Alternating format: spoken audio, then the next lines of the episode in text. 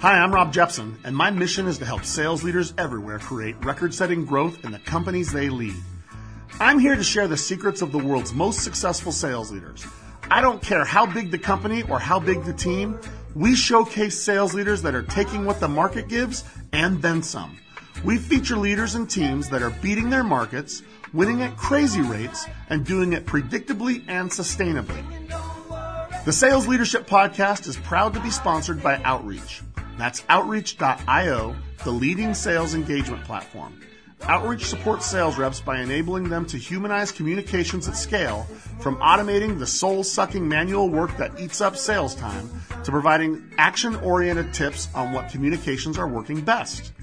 Outreach has your back. It's a great product. The company is filled with amazing people, and I can tell you firsthand, Outreach will make your sales org better. Do yourself a favor and check them out today. The Sales Leadership Podcast is also brought to you by Xvoyant, the one-on-one sales improvement platform that's transforming how high-growth sales leaders use Salesforce around the world. If you're one of the 97% of sales leaders that have a sales process but don't have a structured one-on-one coaching process, check out Xvoyant today. The Xvoyant team will show you how your one-on-ones with each rep can drive purpose-driven activities in a way that will change careers in, in, in your organization almost immediately. If you don't have a plan on how you can help every rep on your team improve by at least 10%, Xvoyant can help you grow faster than you ever thought possible. We appreciate each of our listeners and are committed to introducing you to the most innovative, most successful sales leaders in the world. If you like what you hear, please keep those reviews coming on your favorite podcast sites. Your reviews make it easier for more people to find this show and be introduced to these sales success blueprints. Now, Get ready for some sales insights from sales leaders that are making it happen. And remember, don't worry, we got you.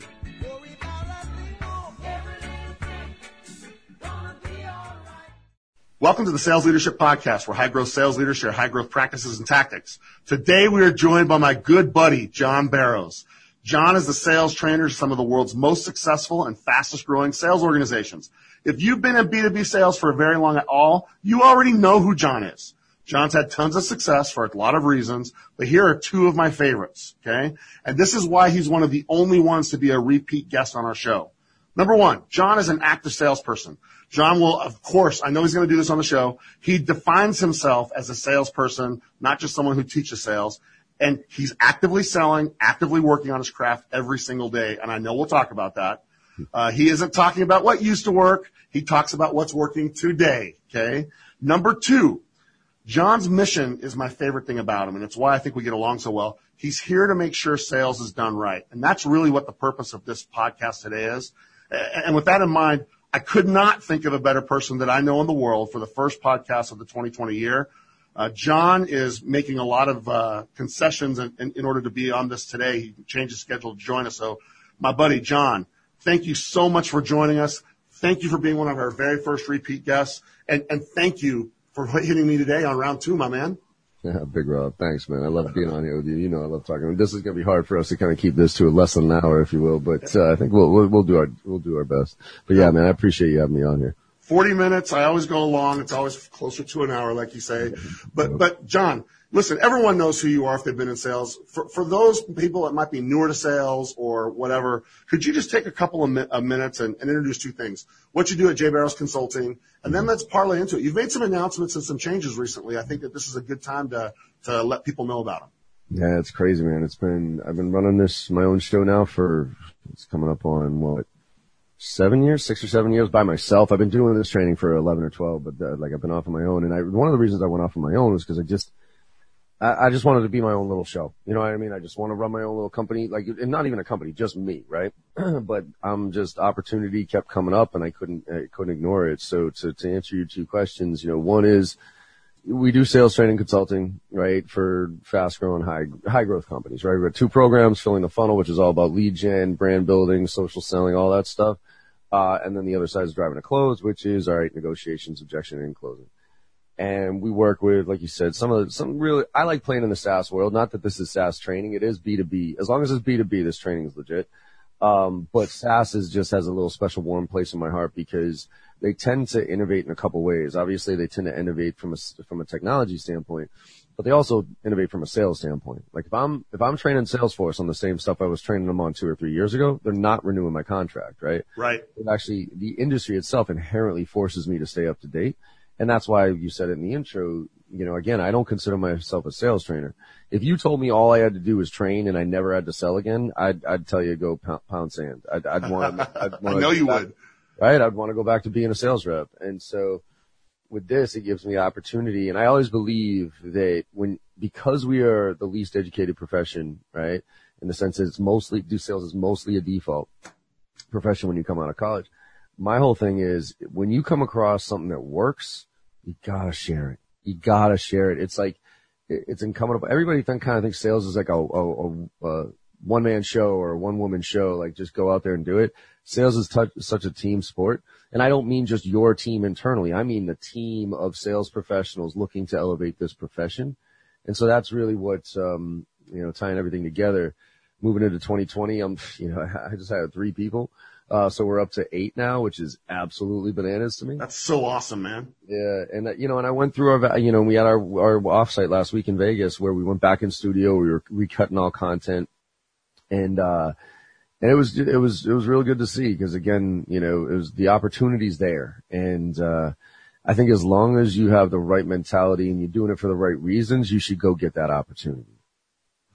Well, I love it. And, and I think that the people that know you are going to be excited with what we're going to talk about because we're going to talk about stuff that uh, is going to be fresh and relevant for what we're doing going into this year, but also for people that are new. This is a special treat. John, I'm really grateful that you join us. You, you know what I think about you. I'm going to share some of the stuff that you and me have kicked around uh, together late night uh, at the W Hotel. One, right, we're going to talk about that. That was that was pretty recent at Dreamforce. We were there till I don't know one, two in the morning that night talking about life, man Yep. And uh, we're going to talk about how life and and uh, and professional blends. But what I want to do is get into your wheelhouse right now, uh, John. You've heard me talk about this. I, I've spoken on this topic. I believe there's a sales leadership crisis right now. That, that's what I believe.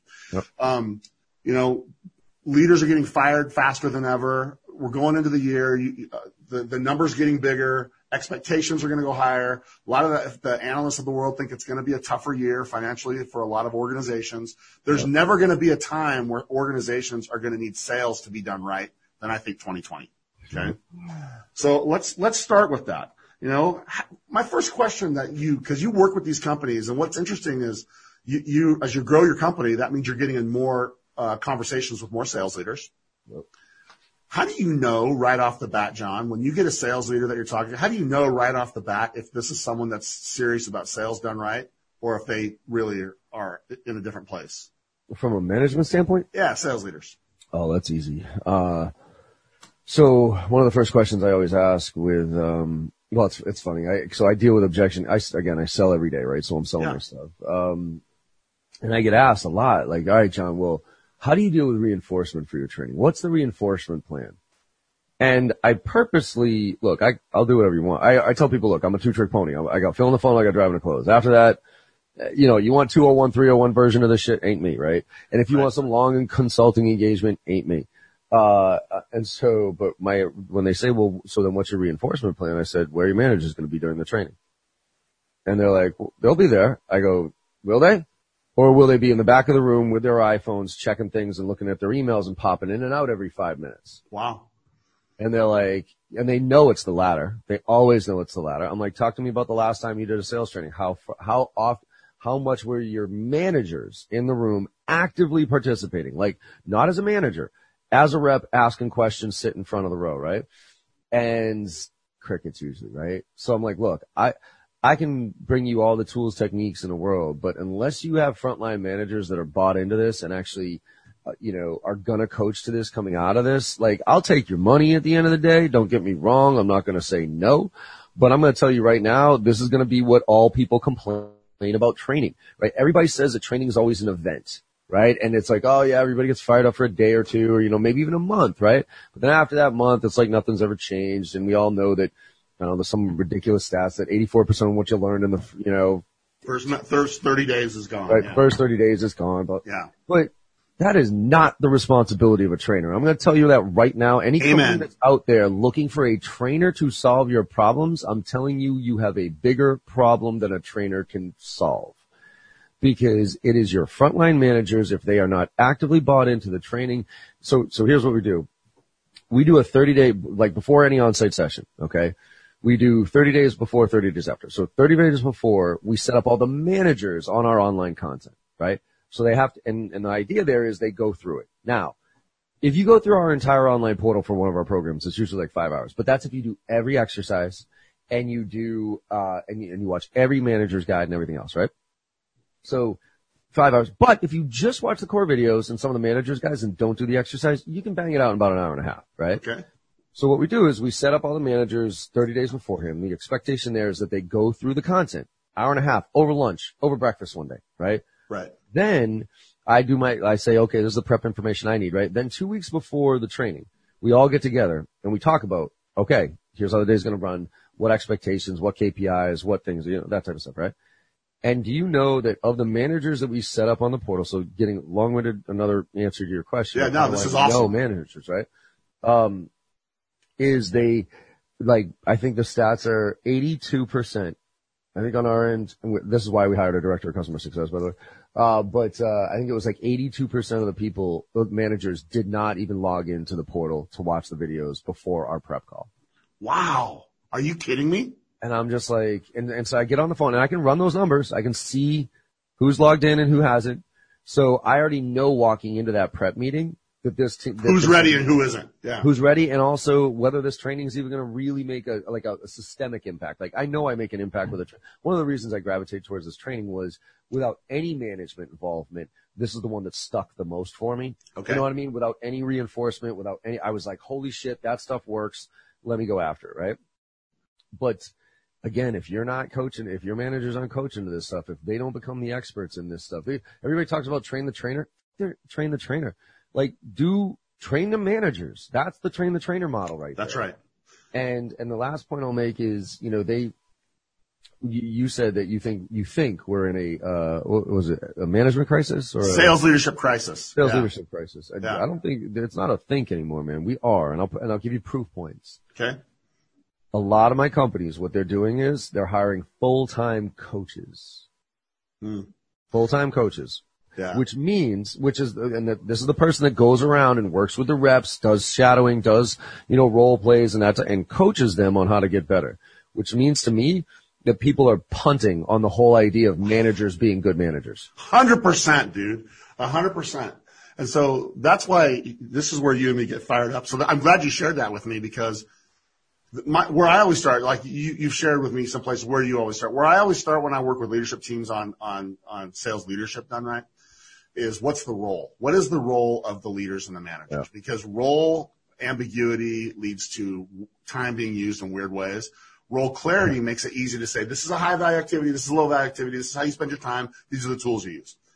And so, yeah, why do you think that managers have such a, you know, wh- why is that? Why do you think 80% of the time, percent of the time, 82% of the time, they're not buying in? Why do you think that is? It's not. It's not that they're not buying it. I actually don't blame them for it. They're they're deal chasers. They're, they, we are stuck in such a short term world that everybody's looking for short term results. Everybody's looking for. That's why, like end of the month, end of the quarter, end of the year. Like I I'm putting my head in the sand right now. Between actually, I should have done it in in December, like first week of December. Because the amount of people right now that are stuffing stuff in at the end of the year with ridiculous proactive discounts and all that other stuff, Yeah. just to hit a number, regardless profitability, that type of, just to hit a revenue number to show their investors that they actually hit their numbers. They're We did it. right? We're, I mean, you get investors, right? I mean, I'm guessing they're down your throat on a regular basis. Rob, Yes. what's the forecast look like? Yes. What can you do this month, qu- next quarter? I'm a little look, uh, hey, Rob, I'm a little nervous about Q4 based on your projections here. What are you going to do about that, right? Yep. And so you as a leader have to sit there and say, holy shit, like, I got to get after it right now, right? Like, like, like all hands on deck, whatever. And, and that trickles down, right? So now managers, nine times out of ten, what happens is the best sales rep gets promoted to be the best, to, to be the manager, right? Right. Which I think is actually usually the worst idea. Because that is somebody, if we go through the unconsciously incompetent, consciously right, if we go through that quadrant right there, the, the best sales reps, and I, I'm going to put best in quotation marks for those of us listening to this. Um, they're, they're, they're, they're usually not like the A plus baller, right? And, and they're Yeah. all, I'm, I'm sorry, the best manager, the best sales reps are usually the, like they're unconsciously inc- they're unconsciously competent.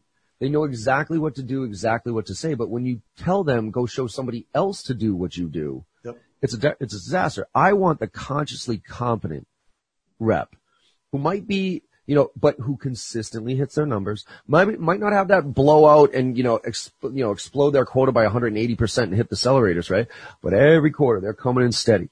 And when they have a problem, they can sit down with you and tell you, here's the problem. This is what I need help with. Like those are hands down the best managers, right? But we promote managers. Hey, up. Everybody has this perception. Oh, I got to be a manager. I got to get that on my resume. So they jump into management and then they're, then they're punched in the face with the fact that now it's not just your quota that you have to worry about. You now have to worry about eight other quotas. Uh, and so what does somebody who's been brought up in that environment do when they have to hit eight other quotas? And they know they're good at sales. They get involved with eight other quotas and they try to close Yeah. eight other quotas because that's what their specialty is. Their specialty isn't coaching. Their specialty isn't management. And you and I both know people don't do what they don't like to do. They will always go all, that's why I talk about inbound, you know, more analogies here. Um, you know, inbound, outbound, right? Like those two roles.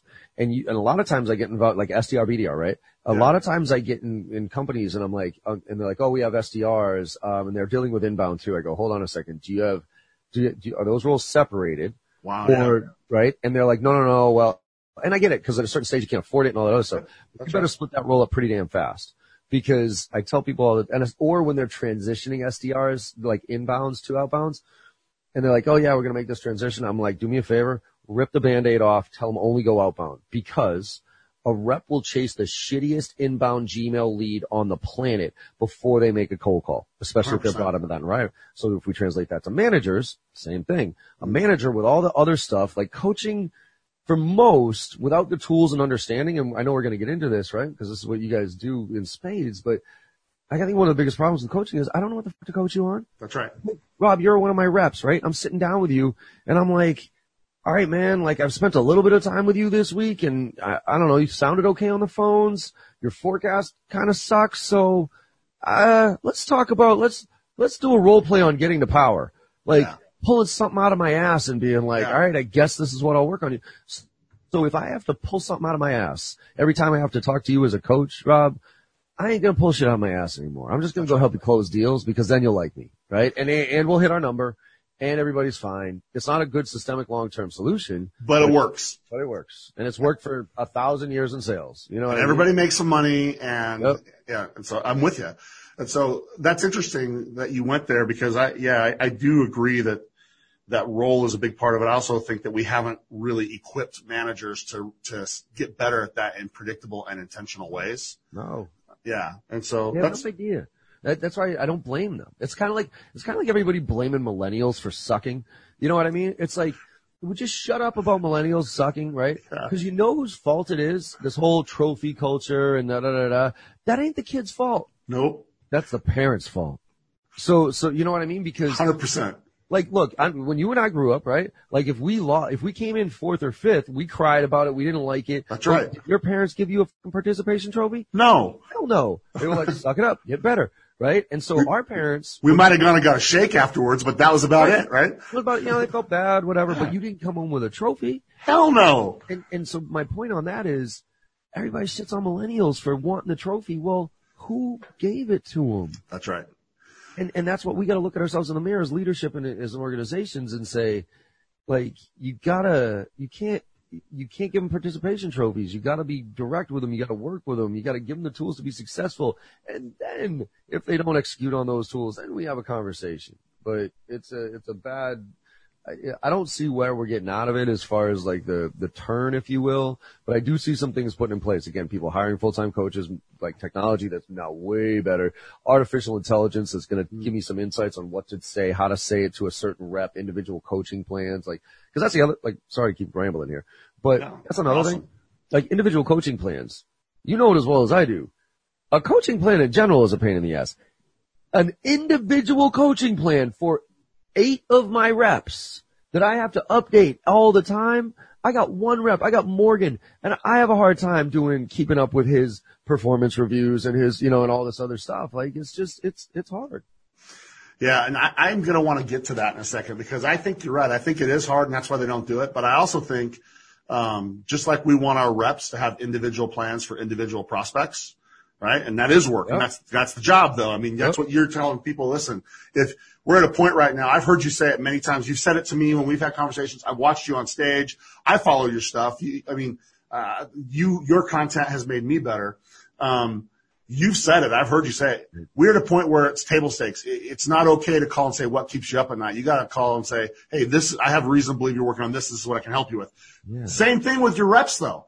I mean, if we are in a world right now where we say, "Hey, man, it's hard to do," I don't know. Well, I, I think that as a leader, if we aren't getting to a spot where we say, "I am going to help you get better because you worked here than if you worked anywhere else," we will continue to have turnover be a massive problem. Oh yeah, yeah, and and you know, and you look at it as also, I, I, go back to, you know, SaaS and tech and why I like it. We also have to keep in mind that SaaS tech, you know, I get freaked out every once in a while with my shit because like, you know, I've trained a lot of the SaaS companies around here. So I'm like, damn, you know, that, and that's, I like it because if again, it forces me to come up with new stuff because our industry is so incestuous. Like I could train somebody on your team by, you know, like I bet you there's somebody on your team that maybe even gone through my training from one of the previous clients that I work with in the sense that, so now if I do the exact same training that I did for that kid two years ago and it's the same stories and all that, that kid's going to be like, eh. Mm, been there, done that. Right. But the, but the SaaS industry is moving so fast that, that it's got to force us to innovate. And we got to, I think the same thing from a management standpoint, that model of predictable revenue of inbound, outbound, all that stuff I think it makes it very hard to coach because it's such a micro portion of a career. And, and let me explain. SDRs, you know, I don't, you know the numbers better than I do, but I, I bet you they're, they're in your, their role for about a year, maybe these days. Getting year in. to a year and a half. That's it. Right? Year to a year and a half. Churn through of territory, yep. that type of stuff. Uh, yep. Then they become a, a, BDR, right? Maybe a year and a half, two years, right? Then they become an AE and they sell into the SMB. Then they move their way up to mid market and enterprise a manager has such a short period of time with reps that that's another reason why I don't think that they, they spend a lot of time on it. Cause it's like, you know what? Screw it. This kid ain't going to be here for a year. They're rented space anyways. I'm going to get as much out of them as I possibly can before they move up. So there's that. That's the switch, right? Is that as a manager, I have to get the, out of them as much as I can. So therefore, that's why they chase deals. Versus I'm a manager and I want to get the most out of this person. I want to have this person get the most out of their career. That shift, when a manager has that shift of, I got to get mine because I got to close my numbers with my team between that and, you know what, I'm investing in this kid's long-term success. And even if they're not here uh, over a year with me, good, whatever, it's going to come back around for me one day. Like until that switch happens you know, then, then, you know, we're going to keep ch- chasing deals. All right. So John, I want to take what you just said. I think that's the perfect setup. I love it. I love your perspective because arguably you work with as many as anybody in the world. You see it. You're talking from a now perspective, not a, oh, we did this a couple years ago perspective. Yep. You've reinvented yourself year after year for now seven years. Not yep. reinvented, but kept current. Probably reinvented is the wrong word. Kept yeah. current is the right yep. word. So forgive me for that. Okay. So now let's take this and start like, so it's day one. It's week one. We are in week one of 2020, right? Uh, we, we had our, we had our great party. The hangover's over, but the numbers are reality, right? It just, well, I don't know about you, John. My hangover's not over yet, by the way. we, when I was running sales for a large publicly traded company with, you know, over a thousand reps, my worst day, John, was the first day of January when I came back in and I logged into Salesforce. And what was a billion eight is now zero. Yep. I remember my best year was a billion eight in sales and it came, I logged in and it said zero. I was like, I got to do more than a billion eight this year. And I'm at zero. And it's an overwhelming, yes! What have you done lately? That's why if you don't like this profession, like anybody who whines about that, like I'm going to throw it out there to anybody listening right now. Yeah. Sorry to interrupt you, but if you are whining, if you ever get yourself whined up, like, you know, about, oh, my quota went up, uh, my territory got smaller, yeah. shut the fuck up. That's the game. Like that is literally the name of the game. Like you signed up for this shit, don't bitch. You want a salary job with your merit raise, go find another profession. Yeah. Yep. No, we, what I say, I say the same thing. We signed up for the more button. The more button that they push, we need more. That's the button we raised our hand and said, Hey, I'll get you more. I'll right. get you more. Right. And so I'm with you. So, so with that, with that being said, um, sorry, John, with that being said, uh, what do you say to our sales leaders? If there's a couple things that you can say, sales done right, or sign up for the more button. What are two or three things that you would suggest? Now, just to set the stage, we got 3,000 people that will listen to this in week one and then thousands of thousands. We get 25,000 downloads, uh, 30,000 downloads a month down the show. We've got a lot of people around the world that are pumped. Okay. They got their notepad out. They're ready to write down, John. What are the two or three things we got to get right, man? All right. So I'll, I'll go back to the why and what I did with my team this weekend. Okay. So, uh, I think it's an, I, I would go through this exercise, um, with the whole team, by the way, is I would sit down and I would define your why as an organization. Now, if I'm, I'm going all the way up the stream, right? You could say this is the mission vision of the company. Uh, but I'm going to trickle down to helping each rep understand why they do what they do, right? So if you understand why you do what you do, ultimately, what are you trying to accomplish as a business and as, a, as an individual? Right? Ours, after a lot of going back and forth, I'm like, why do, why do I get on a plane, you know, 200 times a year? Why do I, why am I away from my daughter? Like, why, why am I doing this? Like, is this just to get a paycheck? Like, no, right? I work for myself. That, you know, that's a relative term, getting a paycheck, right? So, so my, like, I think the exercise of why, and we got down to ours and it was sales done right. Right? Cause I say this all the time. I firmly believe that when sales is done right, it's the greatest profession in the world. When done Amen. wrong, it's the worst, right? Amen.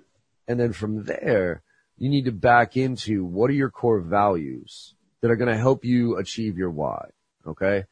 And I did this way back when, I don't know why, I, I wish I remember why, I, I must have taken like a, a course or somebody suggested or whatever, but when I was about 23 years old, run and Thrive, BPS Sales and Marketing, I sat down and I wrote down my values. And you can look them on online just Google J Barrows 12 guiding principles, right? And it was really like this whole list of 12 things that I I live by, right? It's, yep. you know, simple stuff though, like, you know, what goes around comes around, right? Like basically don't people treat people like shit, right? Um, you know, get, get better every day. So the rule of 1%, which is get 1% better every single day, right? Work your ass off, like all these different things, right? And what I used to do is I, I would sit there when, when, and I did this this past week, but I would sit down with my team.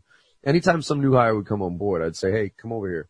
I'm like, I want you to look at this list. I want you to read this list and I want you to understand I'm not sitting here saying that you got to have the same values here. I'm sitting here telling you that anytime I do something and you are wondering where it came from, look up at that list because that's where my feedback to you is going to come from. So I just want to be crystal clear. And, and I hope that your values are very similar to mine or else this ain't going to work. And that's where I think we need to start. I don't think have a, people have aligned values anymore. Cause if you and I, Rob, if you and I uh, have aligned values, right, on what we genuinely believe and, and, and how to treat people and all that other stuff, then you and I can argue until the cows come home as long as we share the same values. You know, and I, I don't want to get political here, but, I, but the, like, if you think about it this way, the reason that I think we are at such a divide with, mm-hmm. with, you know, the, our political landscape here is because we've lost the, we've lost the, the singular definition of core values of the United States of America. It used to be the Constitution. Like the Constitution was it. Like that was our core values. And whether you were Democrat or Republican, you know, whatever, rah, rah, rah, you yell at each other. But ultimately you kind of had to say, yeah, this is the land of the free, home of the brave. We, you know, blah, blah, blah. So it's like we had core values. So we could scream at each other, but then go have a beer. Um, now, right. now you ask one side versus the other what are core American values. And I think you'll get two very different answers. I would two agree. Very different answers. So now all we're doing is yelling at each other. And also as a manager, it is a very easy thing to do to make sure that your reps are crystal clear with expectations, right? Like, look, here's what, and, and this is what, so from those 12 guiding principles, uh, two years ago I went to Gary Vee's 4D session. Yeah. Right. Which was super cool. Uh, and, and they brought every executive in to kind of share what they were doing with their business. And then Gary came in at the end and had a Q&A, right? But one of the exercises they brought us through was going through your why. So I kind of lifted out my 12 guiding principles. We came up, I came up with sales done right. And then I crunched down those 12 guiding principles into five. And this is what I went over with my team when we were all at dinner. I was like, all right, y'all, I just want to let you know. First of all, again, I've never expected to have eight people on my team. This blows me away. The fact that you're all sitting in front of me right now. Um, which tells me that there's a really good opportunity in front of us, right? Because I wouldn't be making these moves if if I didn't really genuinely feel that there was going to be an opportunity to make a difference in front of us, nice. right? Yeah, nice. So I said, all right, but before we go anywhere, excuse me, um, let me share with you my why and my, and our values. And here's the five. Uh, first is believe in what you do. If you do not believe in what you do, go find something else to do. I think terrible advice to a kid is follow your passion. I think that's terrible advice because I don't know about you, but if I, if you, if you told me to follow my passion in my twenties, dude, I'd be smoking weed. I'd be a broke artist smoking weed on the sideline asking for money. Right? Yeah, that was what I was passionate about, right? Right. Um, and, or like playing ball, right? And I am not an NBA player, so I would have wasted a whole bunch. I do not have the physique to go out there and I can't dunk. You know, I'm six one, I can't dunk. So, so follow your passion, I think is a terrible idea. The idea is find it and then go for it. And then once you find it, right? Because you know, when I got fired from Staples, I had a little bit of a crisis. So I had gone from DeWalt, right? Uh, that was my first job. And then I went to Xerox. That was my second job. That's where I got my sales education. Then Thrive. We started that IT services company, ran that fastest growing company. Then Staples bought us, right? Went through the integration. They fired me because I wasn't the right fit. And I didn't know it at the time, but I, but thankfully they fired me. Um, and, and it got me really to think. I'm like, well, shit, what am I supposed to do? Like I was, I was doing IT sales for years. Right. You know, seven straight years. I was an IT sales guy selling servers, workstations, maintenance, like boring ass shit. Sorry. Like, but I'm like, so I'm like, is that, is that really what I am? Am I an IT sales guy? Like, I, so my, my wife is the one who helped me out with this. We actually sat back and we said, all right, well, let's take a look at your career. She's like, why were you like, let's take a look at DeWalt. Why were you one of the best reps in DeWalt? Like the best in the region, one of the best in the country at DeWalt. I was like, well, I don't know, DeWalt power tools are pretty badass. Like they were, they were cool. Yeah. Right.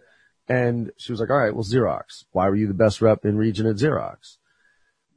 I was like, well, I don't know. I don't care about copiers, but I, I, you know, I believe that at the time Xerox was the best copier out there, right? And she's like, all right, then look at Thrive. Why were you the fastest growing company in Massachusetts? And why do you kick the crap out of all your competition? I'm like, I don't know. I don't like servers, workstations, but I believed in the people, right? And I believed we were going to make a difference. And so once that clicked, that it didn't matter what I sold, it just mattered that I believed in what I sold, it opened up my eyes to now I can look for anything, right? Mm-hmm.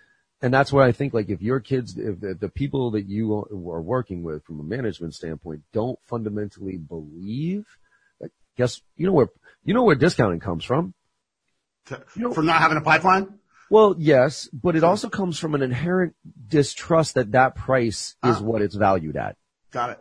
Think about I it, right? You come, you come as a, as a CEO, right? And as me as a CEO, we come up with our pricing based on a lot of different things, even at profit margin, all these different things, investments that we want to make, right? But to a kid coming out of school, they look at a dollar figure and they hear no so many times and they get objected so many times. They don't have any confidence in that price, which is why they just cut the price in half just to get the deal because they have no confidence in it. But if you know, you, Rob, I'm betting you don't discount all that often. I mean, maybe Never. a massive, right? Not, Yeah, we don't. same Yeah. thing, me. I don't discount. I'm like, look, uh-uh. Cause I am that confident that this shit is that good Yeah. and you're going to thank me afterwards. You're going to want to pay me double. I should charge you double. Right? Cause I got the confidence cause I believe in what I, In, in fact, my board always tells me that we need to do a pricing study because they think we're too cheap. And, Right. Um, yeah, I hear, I hear that every board meeting. like, and so here's, here's a tip. So you get back to the question of the managers, right? Uh, here's something. Go do some customer interviews. Have your reps do some customer interviews or have the reps read some case studies. Have some reps understand the true, they don't have to think that like computers are the greatest thing ever or managed service security services are the best ever and it's going to change the, they don't have to believe that. They just got to believe that what they're doing makes a difference to the right clients. Right? Yep. So, so that's one uh, value. The other one's work your ass off. You know, I, I I will say this. People ask me all the time, John. You know, what's the secret to success? And I tell them, I go, ain't no secret, my friend. It's working your ass off. Like, I'm a state school kid, drank my way through four years of college. I, you know, I'm not dumb, but I ain't, I ain't like Mensa smart. I ain't like Harvard kid. You know what I mean? Like, Yep. I'm like, you know what I mean? Like, give me a beer and let me get out of my way. But, but I'll tell you right now, I'll outwork you straight. I'll outwork you. There's no, and there's no, uh, there's no debate about it, right? And if you Yep. want to be great, that's what kills me these days. Another tip for people out there listening. Uh, and the expectation isn't, you know, shouldn't be there because I know we all have to have this balance and we're not getting paid overtime. But when I go and do a training, I do 8.30 to 4.30, right? And then 4.30 in the afternoon, I usually, you know, kids are usually walking around asking me questions, right? So around five, uh, then I, five o'clock, I usually light up my laptop and check my 200 emails before I get in an Uber to go to the airport, right? Like that's kind of my consistent while I'm training. And when I leave the office around 5.15, 5.30 every day, it's a ghost town. Every sales organization is a ghost town at 5.30 in the afternoon. I, and I, I mean, my hope is maybe some kids are going home and, and kind of logging in and checking some shit out, right? But I, I doubt it. Doubt it. I, you know, John, I'm so glad you brought that up. It is like one of my things as well. Like I, I call it Fred Flintstone uh, syndrome. You probably remember that old show because we were right. Yep. The, the intro to that, and a lot of the younger people have probably never seen that show. Do you remember how the uh-huh. show started? It's Meet the Flintstone song. He's at work, and all of a sudden that dinosaur horn goes off, and he slides down the yeah, he slides down the tail, and he's yabba dabba doo. He he's out of the office before the horn has even finished sounding. Yep. And, and I see that because he's just showing up for a job. That's right. He's just showing up for a job. He doesn't care about his career. He's getting paid. It's the typical, you know, been in this industry forever. This is how it rolls. It's like a, it's like a, a professor in college on tenure, which I think is the most stupid asinine thing. I think merit raises just because you've been with a company for so long is insulting. Yeah. Yeah. It's, it's, insulting. Like, well, oh, I've been here for two years, so I need a 5% raise. Uh, well, are you 5% better than you were last year? Well, I like, need a cost of living adjustment. Raise? You need right? a cost like, of living adjustment. Right. Yeah. So just, you know, just show up. And that's the, that I will say, going back to millennials, the one thing that I do see a systemic issue with, it's not their talent, it's not their ability, it's not any of that stuff. It's, it's their, it's their work ethic. Hmm. But I don't necessarily know if I just want to put that on millennials. I see that in a, a large swath of the population. They are just not willing to put in the effort of what it takes to be great because we are in a society where nobody sees the journey. They just see the output, right? So Instagram, Snapchat, Facebook, like all these mega superstars that seem to come out of nowhere, right? And then there's like this one little blurb about, oh, you know, they were discovered by so and so, so they think it's luck. Uh, go back and look at those people's real stories. You know what I mean? Like, I bet you there was some grind in there that you would not want to do yourself. So, do you, right? John, as a fellow entrepreneur to you, I know like you're in a great spot. Your company now seven years, you're starting to grow faster and faster. You're hiring eight people. You've got the best logos. I, I mean, dude, I mean, not only you're a great guy, your logos for who you train speaks to how great you are, right? I'll, I'll, I'll beat your drum for you a little bit because you deserve it. But as a fellow entrepreneur, we have some pretty good logos at Xvoyant as well that we've, we've collected. And I'm telling you, man, from CEO founder to CEO founder, that grind, most people say, oh, it's pretty cool, John, you've built a company, or Rob, man, it's to doing. No, the grind that we've gone through, most people have no idea. And, and in some cases, the cost that's involved, right? Oh, oh. Well, it costs in a lot of ways. Money. Yeah, that's family, what I'm saying. I'm talking about right? more than just the money. Yeah, yep. more than just the money. Yep. So those are two of your things. I like that, John. You shared two of your values, right? Yep. Two of those. Okay. So you took this in a spot. I, I, I'm not surprised, but what I like about it that I want to emphasize for our listeners, John, is you started with values. You, yep. For getting 2020 right, if sales is going to be done right, start with values. Make sure that your values are aligned with their values. And I want to ask a question, extend a little bit further. We're also, are we trying to align personal values with professional ones? Uh, I don't think they should be different. I, I, I, don't. So goals, yes, personal goals, professional goals, absolutely. Right? Values that comes, is what I'm that comes about, later. Yeah your values are your values. And, and yeah. so here's again, here's a tip for people going out there looking for jobs. Say it's a new part, you know, new year. You're like, you know what? I took Christmas off. I'm going to go after it and look for companies and where I want to work. Who should I work for? Well, if you don't have your values defined for yourself, you have a chance of swinging and missing. But if you have your values lined up, then what you can do is you can go look for companies that align with those values, at least from an outside perspective that, you know, that, that you can kind of tell like easy one is, is, uh, is, is, uh, Benioff over at SalesLoft with his 111, you know what I mean? And all this other stuff. Like you could look through that and say, you know what? That company aligns with my values, right? Mm. And so then it becomes, then guess what? When you're in your interview, oh, it's a good con because now you're asking yeah. questions leadership about values and what you, and when you identify one of the values that is not you, like I'll give you a quick example, and I'm going to shit on him here. I don't care if he listens. Uh, Grant Cardone. Like I know what you're going to talk about. Yeah, I love this. Tell the story. I know the story. Well, I mean, he's just like he's. I don't. I just don't think. forget him being a douchey sales guy and, and Wolf of Wall Street stuffing stuff down people's throats and all that other stuff, right? I can get through that. I, I understand why it's popular. I understand how it works in short-term sales situations and all that other stuff, and he gets people fired up. But man, when I saw him stand up on stage and talk about his wife at Drift's Hypergrowth, yeah. Talk about, you know, and basically objectify the shit out of her in front of 5,000 people and then talk about what he was going to do to her on her jet plane. Like, him and I do not have the same values and everything about him, in my opinion, because it, like, if he, if we did have the same values and we grabbed a beer and he was cool, but he had this show, right? Then I'd be like, all right, man, whatever. But as soon as he's let open that, that door to that part of him, I was like, whoa, nope, I am not going to give this guy a chance. So him and I will never be friends. If I have the opportunity to sit down and have a drink with him, I probably won't take it because I already know who the guy is and I already know his values do not align with mine. And so I think that you as a person need to develop your values, right? And as a leader, right? And, and, and then have those and live by them. And then, then you set your goals. Then you say, okay, right. So now this is, this is our guiding light, sales done right. Here's our five core values, right? Now, what are our roles and responsibilities within this thing, right? And we obviously set the revenue target where we want to go. And this is where leadership, I think, fails, at least on the ground level, is time management, all this other stuff. Like the reps got to know where they fit into the equation. Because if they don't know where they fit into a bigger equation, they're just going to do their jobs. They're literally just going to show up and do the work you ask them to do.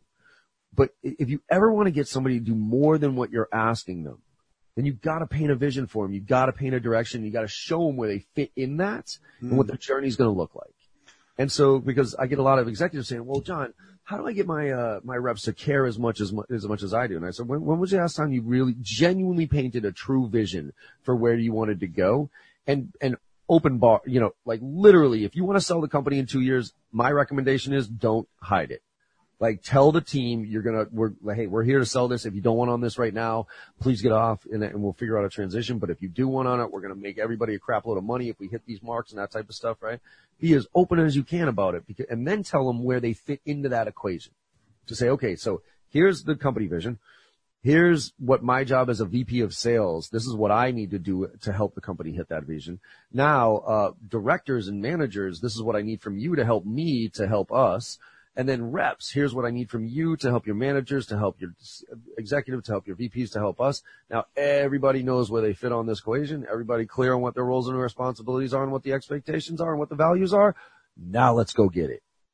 I love it. John, I have written down three things that I'm not surprised you brought up, but what I am surprised at as I talk about it is it's the place, as I listen to this, I see how it creates a blueprint for success. Start with values and then identify and have clarity of roles. Where do they fit and why does their effort matter? That's what's going to fuel that effort that we talked about is when they understand those two.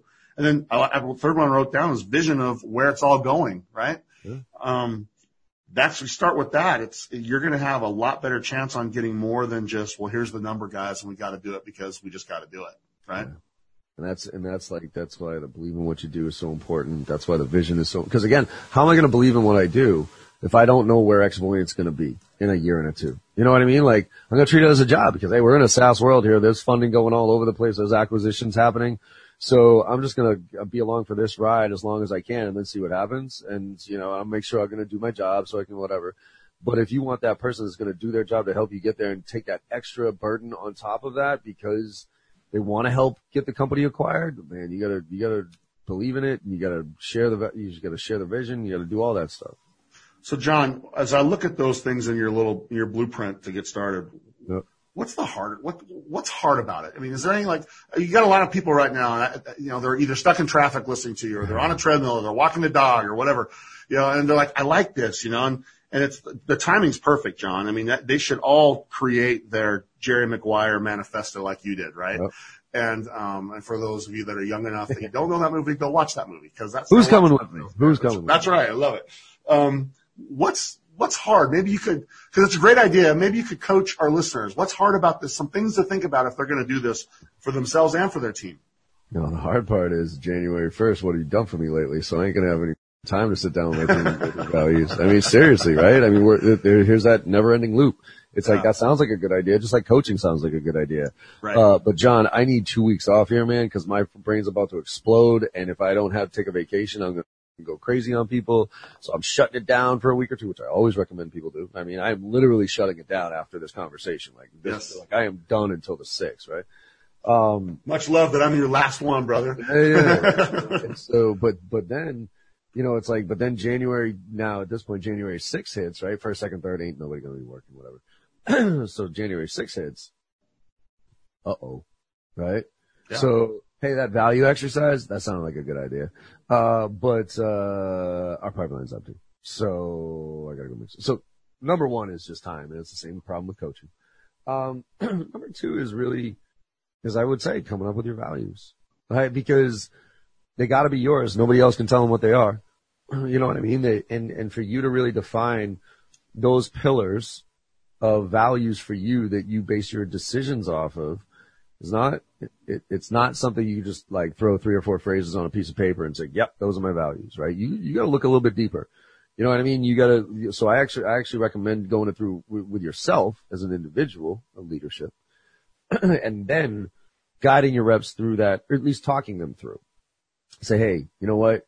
Here's what I, like vision and, and, and uh, values, right? You look at those two things, then you come to your team and say, all right, I've been doing a lot of thinking about this you know, here's where I see this team. Here's where I see us. Here's where we're going. Here's what the values are from my perspective. What do y'all want to add to this? Right?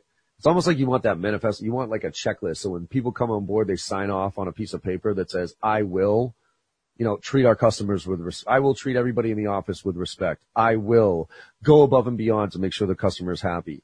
I will, you know, that type of stuff. Yeah. Like those can be values, but that exercise, again, not trivial. Um, but I'm, you know, look, I say that and you might want to just Google how to go through a values exercise and there's probably a worksheet there for you. All right. I, we're, we're starting to run low on it and I'm sensitive to your time because I am the last thing between you and your disconnect. So we're going to finish the same way we always finish. But before we do, I want to talk about something that's important to me that you and I experienced together. And this is something we, we, we always take a, most of the audio is what we do with podcasts, but we'll have three or four, five like video snippets. I'm going to make sure our team makes this one. I, I want to talk about this that you gave me, John. Yeah. You gave me this, this poker chip. I, there, there's a couple of things I keep in my pocket every day. Yours is one of them. Okay.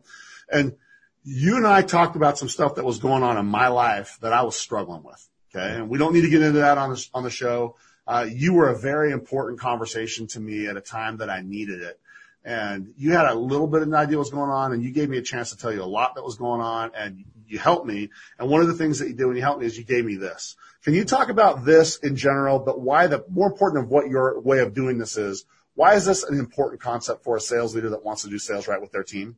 Yeah. So sales leadership is a lot like being a parent, right?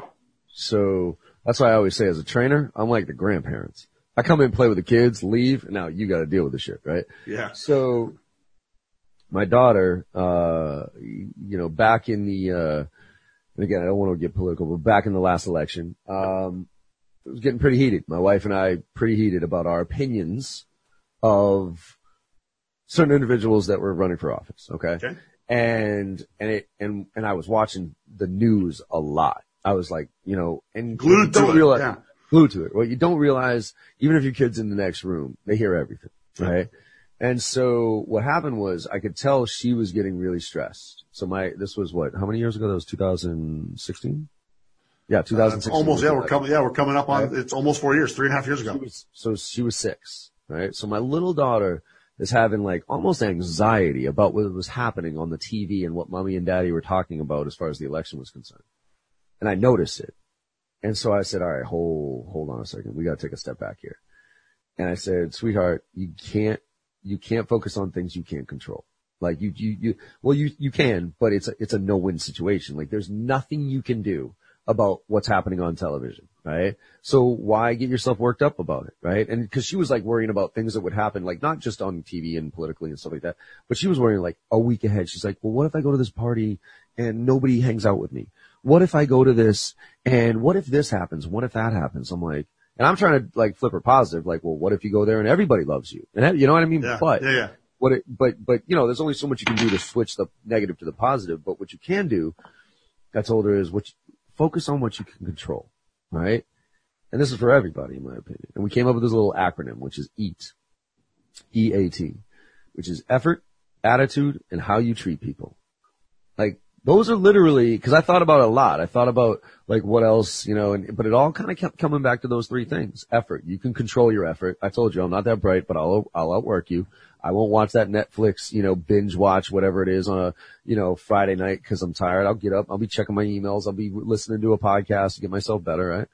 Uh, attitude, you know, attitude drives a lot of behavior, man. Like you got a shitty attitude, shit's, and it's a lot about momentum too, right? Like sales is one of those things where if you have a bad attitude about something, like a, like let's get very tactical, like you come into a call blitz with a shitty, like, oh, this is gonna suck.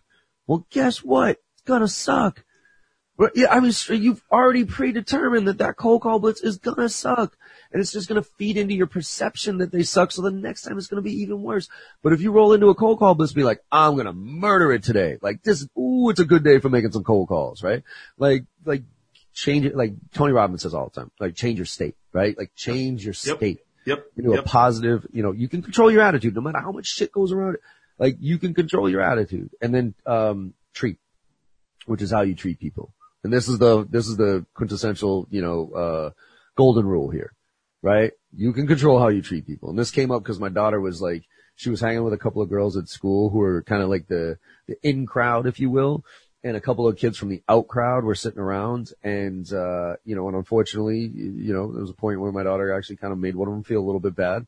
Right. So we had a conversation with their parents and all that other stuff. I was like, no, no, no, no, no. You can absolutely treat, you can absolutely, absolutely control how you treat people. And if you don't treat people with respect, then it's going to come back around at you. Right. And so we had a long talk about, doesn't matter. Doesn't matter if somebody, like, you ever been on, my wife does this now. It's fun.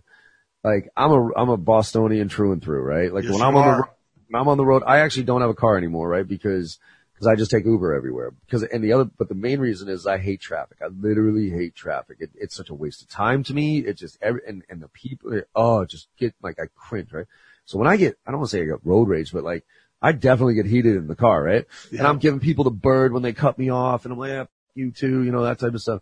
And that just escalates into a negative thing. You know what my wife does now? Like when, when, say she s- cuts somebody off or somebody's like, you know, in front of her or whatever it is and it's like a bad thing and they're giving her the finger and everything, she just puts a big ass smile on and she waves. She's like, hi, sorry. Like with like overly like, ah, and you can tell the people don't even know how to deal with it. You know what I mean? They're like, Yep. wait a minute. Like, I, I gotta be mad at you, but you're actually kind of being cool. Like, like, ah, and it blows people's minds, right? So you can, you can totally control how you treat people. You want to be a douche? You can control that. You don't want to be a douche? You can control that. You know what I mean? Like that's where those 360 re- review feedback forms, like anonymous. If you're, if I'm a manager right now, here's another tip for managers listening right now. If I'm one of you right now, I would do an, as long as your team's bigger than one or two, right? Cause you don't want to pinpoint, you know, you'll know who the feedback's coming from. But if you got a team of 10 on you, do one of those 360 degree review, reviews and tell your reps you are not going to hold anything against them because you're trying to learn as a leader and get better. And send out an anonymous survey. I don't know, you know, again, Google it, like, you know, best 360 review feedback for a sales manager. Uh, and, and, and have your team give you unfiltered feedback about who you are, what they like, what they don't like. And that's your coaching plan for the year. Love it. John, this is good, man. I'm telling you, I want to thank you, uh, professionally. You've helped me. I want to thank you personally. You've helped me. Your eat, uh, stuff is something I look at. It's helped me, dude. It does help me drive my effort. When I get frustrated when things that are happening that I can't control happen, then I say, what, how do I control my attitude on this? It's, I've made decisions even in the holidays as I've handled this personal stuff that you're aware of. Like I've handled things ways that I wouldn't have otherwise done because of what you've done for me. Okay. And, and so I think that that's a big part of being a good leader. I think that's a good way to finish this. And rather than get into the three questions that we ask everyone, this is a different way. This is, we kicking it off. This is, this is great. I'd like to finish with, with just one thing as we wrap this up. How do they get more of you? How do they follow you? Will you talk a little bit about like what you're doing for, with the project with your daughter, with, with the book? I'd love for you to put, to push that as well because I love the cause. Um, if you could finish with that, how to get more of you and, and maybe that last thing that you're doing for such a great cause, uh, I think will be a great way to finish. Yeah, I appreciate that. I mean, obviously anybody can go to the website, jbarrows.com, but, and you'll see, by the way, we're coming up with a whole new fresh look and feel Q1. So you, if you want, Can't wait. go look at the website now, cause it's, it's pimp, it's good, but it's based on the old school landing page, you know, gated form, go through like whatever. It's still a baller website in my opinion, but we're going to super clean. Uh, we're do, redoing all of our content, giving it out in different ways, right? So, you know, but, but, uh, th- this is, and this is for your audience here, um, easiest way to get in touch. And actually, you want some free coaching, I'll give it to you. Uh, but it's gotta be through Instagram. So you got any question about sales, any question about sales, sales leadership, anything like that, go on Instagram. It's John, J-O-H-N, M as in Michael, Barrows, B-A-R-R-O-W-S. All one word. So John M. Barrows, that's my handle. Go on Instagram and, uh, you have a question about sales, just hit me up on Instagram. I, I, I promise you I'll get right back to you because look, I suck at typing. I'll respond to anybody who has any questions about anything. Uh, but I suck at typing, right? So, so it's, it's, it usually takes me a little while. Whereas I got kind of a mild form of OCD. Every time one of those little red indicators is like notifications is on in one of my apps on my phone, I gotta go in and clean it up. So every time I see a little like one, two, three, four, five messages on Instagram, I'm sitting there, I'll open it up and I'll, the kid will ask a question. And as I'm rolling through the airport, I'll give him an answer. I'm like, all right, try this or go check out this website, Google that, watch that video, come back to me, see, let me know if you have any questions, right? So if you want some free training and free consulting, go to John M. Barrows on, on, on uh, Instagram, Twitter. Instagram's the best one by far. Um, I just hit, I just hit your Instagram, man. It's true. I've been, cause I follow you on all channels and yep. I'm looking at it right now. You've got some good stuff on there. And so that's a great way. Take John up on it. Yep. I'm telling you, take John up on it. You know, uh, he, he will respond to you. People just get surprised. They're like, "Oh shit, I didn't even respond." I'm like, "Yep, I ain't Gary Vee. Like, I, I ain't Gary Vee's status, right? Gary, I know he says he engages, but he gets like a million comments on his posts and shit like that, so he fundamentally can't respond to every single one of them just from a pure timing standpoint. I ain't that big, so I'll, I'll get back to everybody who gets back to me. Uh, and then and the other thing, and I appreciate you bringing it up, is is the book, right? So this this I, this is a good way to bring us full circle here on the why and and doing things why you want to do them. You know, after that 4D session, and we came up with the what you know sales done right. I you know, last I think it was a couple years, no, last year, uh, no, two years ago, I I was struggling a little bit, so. I, I, I said, you know, I figured out a decent amount of stuff in business. I still got a lot to learn, no question about it. But I, you know, I've been all right. I've been doing okay. And so, but the one thing that I've inherently always had a hard time with is, is the guilt of leaving my daughter, right? My wife, you know, I think she, she likes it when I leave, right? Cause I think that's what keeps our relationship strong. But, um, but my daughter, you know, six, seven, eight years old, daddy's gone, for, you know, Monday, Tuesday, Wednesday, that type of stuff. How to, and so I was like, you know, and I posted this and, and, and I posted on LinkedIn. I said, yeah, I'm just struggling trying to, cause like for literally for like after I leave the house, Uber grabs me. I give a hug to my daughter if she's here. I'd say the first hour, hour and a half. I don't, I don't get depression. Uh, like thankfully I don't have those, you know, uh, whatever causes that to happen.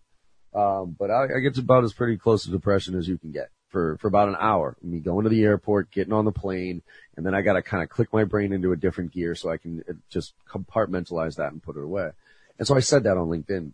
Got a bunch of quotes from people and they was like, oh, this is, oh, you know, and it was, um, and it was all very helpful stuff. But it was all stuff that I was doing. You know what I mean? The FaceTimes, the we had our little handshake when she leaves, and all this cool stuff. You know that's. A, and so I was like, but a, but a themes kept coming up of, hey, make sure you you know involve your daughter in work, involve your daughter in what you do, or at least so she can see when daddy's gone what he's doing and the impact that he's trying to make, right? Um, and so I was like, all right, well, I think it's a little unfeasible, you know, not really feasible to put her on a plane and put her in the training every single time, take her out of school and that type of stuff. I'm like, what's another way? And so three years ago, she started selling Girl Scout cookies, right? And she came to me and she said, Daddy, you know, you have a pretty strong social media following. She's like, I got this link here where people can buy cookies from me online and donate to the veterans and all this stuff. Could you share it out on your profile? And I was like, uh, no. And she was like, what? I was like, no. I go, first of all, you gotta earn that. I'm like, I've, I've earned that following. I have earned every single one of those people and I appreciate every single one of them and I will not spam them with random ass shit, right? I go, so that's one. Two is, what's gonna, what's gonna convince them to buy cookies from you versus every other girl that's knocking on their door selling Girl Scout cookies. And every time they show the grocery store, somebody selling Girl, like, why should they buy from you? Just cause I told them to? I don't have that kind of influence, right? So she's like, all right, well, what do I need to do? I'm like, you need to tell people why they should buy Girl Scout, Girl Scout cookies from you, right? So we did this little skit. And if you go to I want to be in sales when I grow up.com, it's a long URL. Or you can go to jbarrows.com slash book and it'll take you to the same place. You'll see this video that we put together three years ago of her giving a pitch. And she had to go downstairs. She was a little nervous. So she, we got a little afro wig for her or whatever. And she starts giving her pitch. She's like, hi, I'm Charlotte. And I love lemonades because they make a sweet, sweet taste in my mouth. And so she goes through this little pitch and, and then we, I did a blog post on it, posted out there. So that was year one. She was the number one seller in the town for, for that year. Uh, next year, door to door sales, right? So we're getting, I'm, I'm, we're practicing objection handling, right? So I got a little video up of us project, right? And then, and what that led to was combine this all together, the sales done right, me integrating my daughter into my work, and and her selling Girl Scout cookies and me coaching her turned into the book that we decided to write because everybody's always been asking me like, when are you going to write a book it? And I'm like, first of all, I don't read all that much, so it'd be a little bit hypocritical for me to write a book like a like a legit book, you know. Um, and you know, I think most books are like 80% bullshit. Like I, I, I literally think that there's like 20% decent content in most books and then they got to fill it up with 80 page of fluff so they can sell it for, so it can be thick enough to be sold for 24.99, right? So, so I, I've always had this disdain for books, uh, and people that write them just to write a book. Like, I get, I got people with like really good ideas they want to write a book, but there's plenty of people out there that just write books to write books. So that's where I was like, you know what? I'm gonna, I'm gonna write a book, but it ain't gonna be a book everybody's expecting me to write. It's gonna be a children's book. And it's called I Want to Be in Sales When I Grow Up. And it, it's, the goals are to, to fundamentally change the perception of sales at a root level by introducing it to kids at an early age so that there's not like this negative perception of it coming out, right? Uh, because again, when done right, it's the greatest profession in the world. It provides financial freedom. It changes people's lives. You know what I mean? Yep. Um, so that goal number one. The goal number two is, is to get, uh, women into sales, more women into sales. Cause it's based on my daughter selling Girl Scout cookies. And I, I, I don't know about you, but I've, they're some of the best sales reps I've ever come across in my life are women No doubt.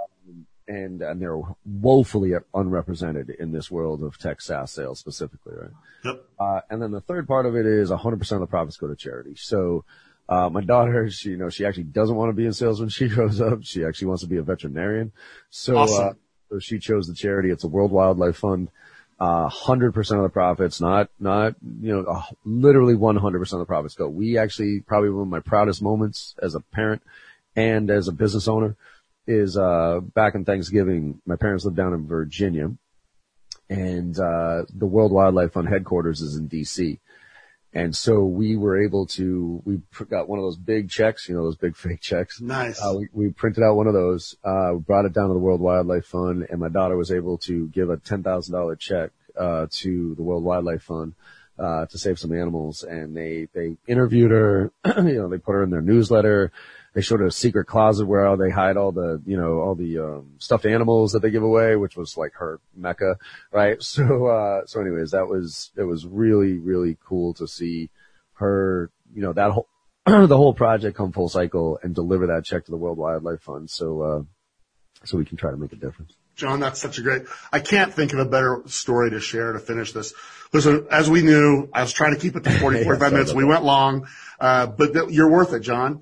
Uh, you're, you're terrific what you do. I, just want to thank you on behalf of the sales community for what you do to make sales better. Uh, for those of you that are listening today, uh, you know, happy new year.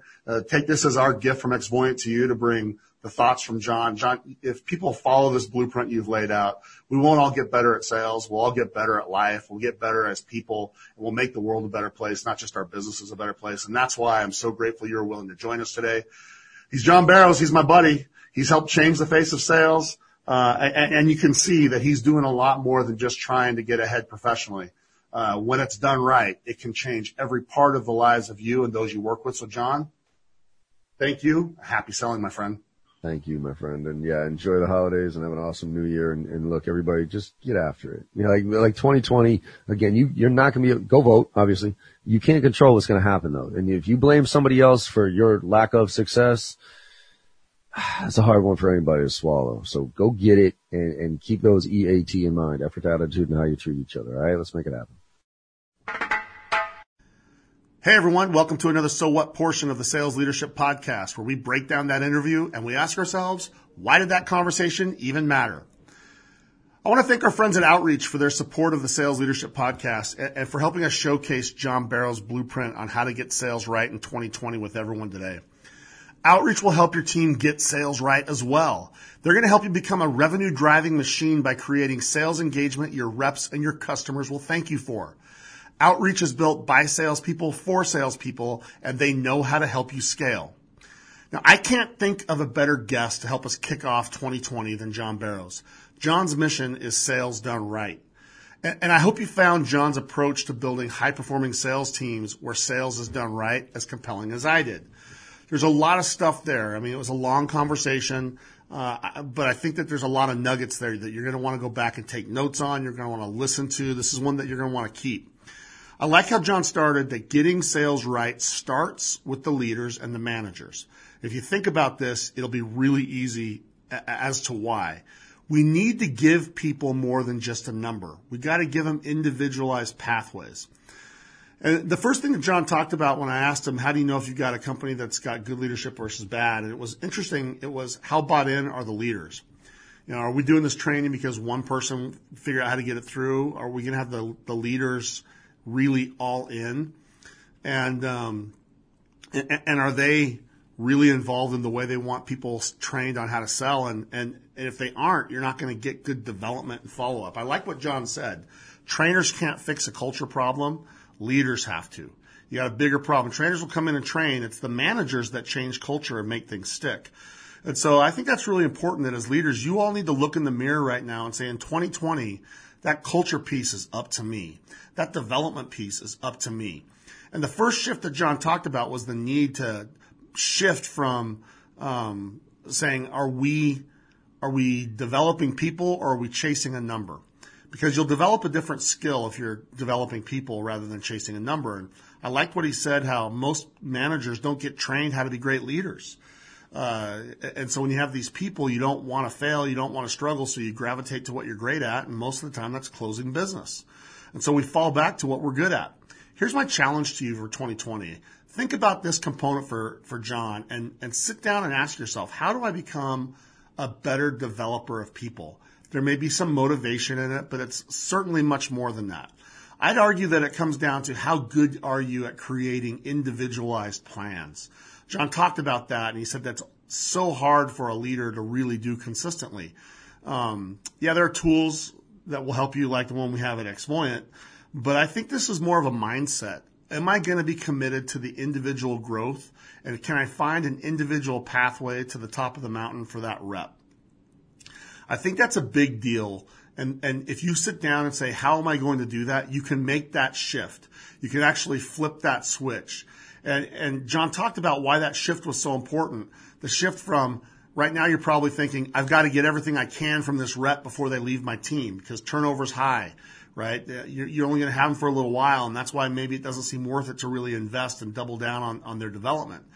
But if you can get that shift to be, I've got to help this rep develop and learn as much as possible while they're still with me, that shift is going to be the first big thing to give you a building block in how to get sales done right in 2020. I'm super grateful that John gave us that one because that's your only way that you're going to shift from deal chasing mentality to developmental mentality.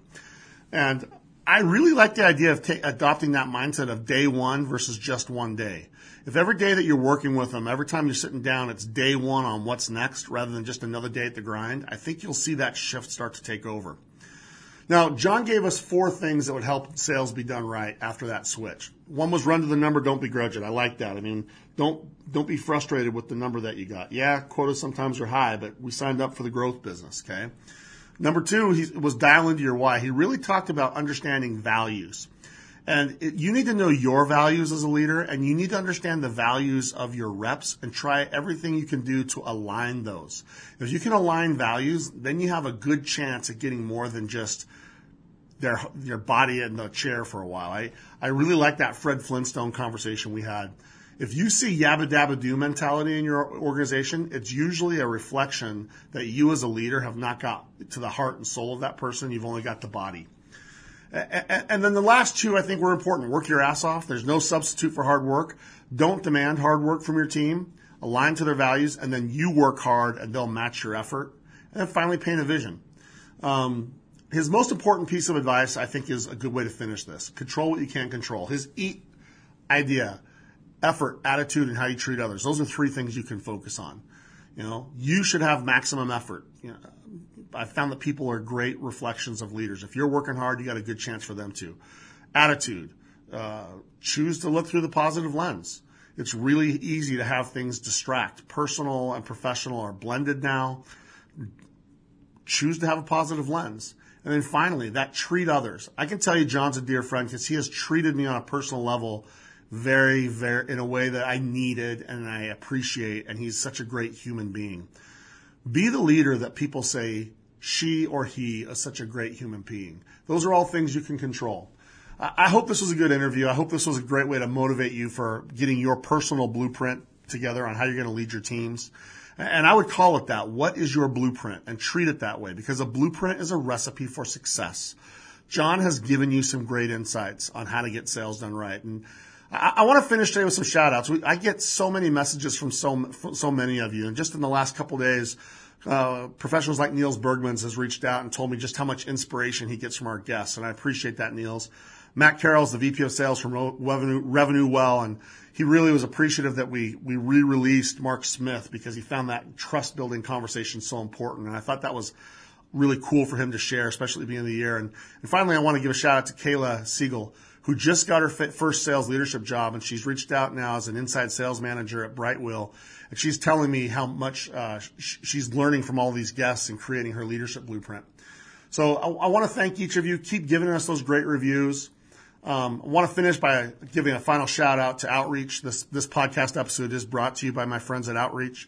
They are the leading sales engagement platform. Supercharge your revenue building efforts. Check out Outreach today. And as always, don't worry, just execute because for all of 2020, we got you. Thanks for joining us for the Sales Leadership Podcast, your weekly pipeline to the most successful thought leaders and rainmakers in sales. Make sure to check out additional episodes at salesleadershippodcast.com. The Sales Leadership Podcast is produced by Brian Jepson and is sponsored by Xvoyant, the modern sales leadership platform for Salesforce.com users. You can visit Xvoyant at xvoyant.com.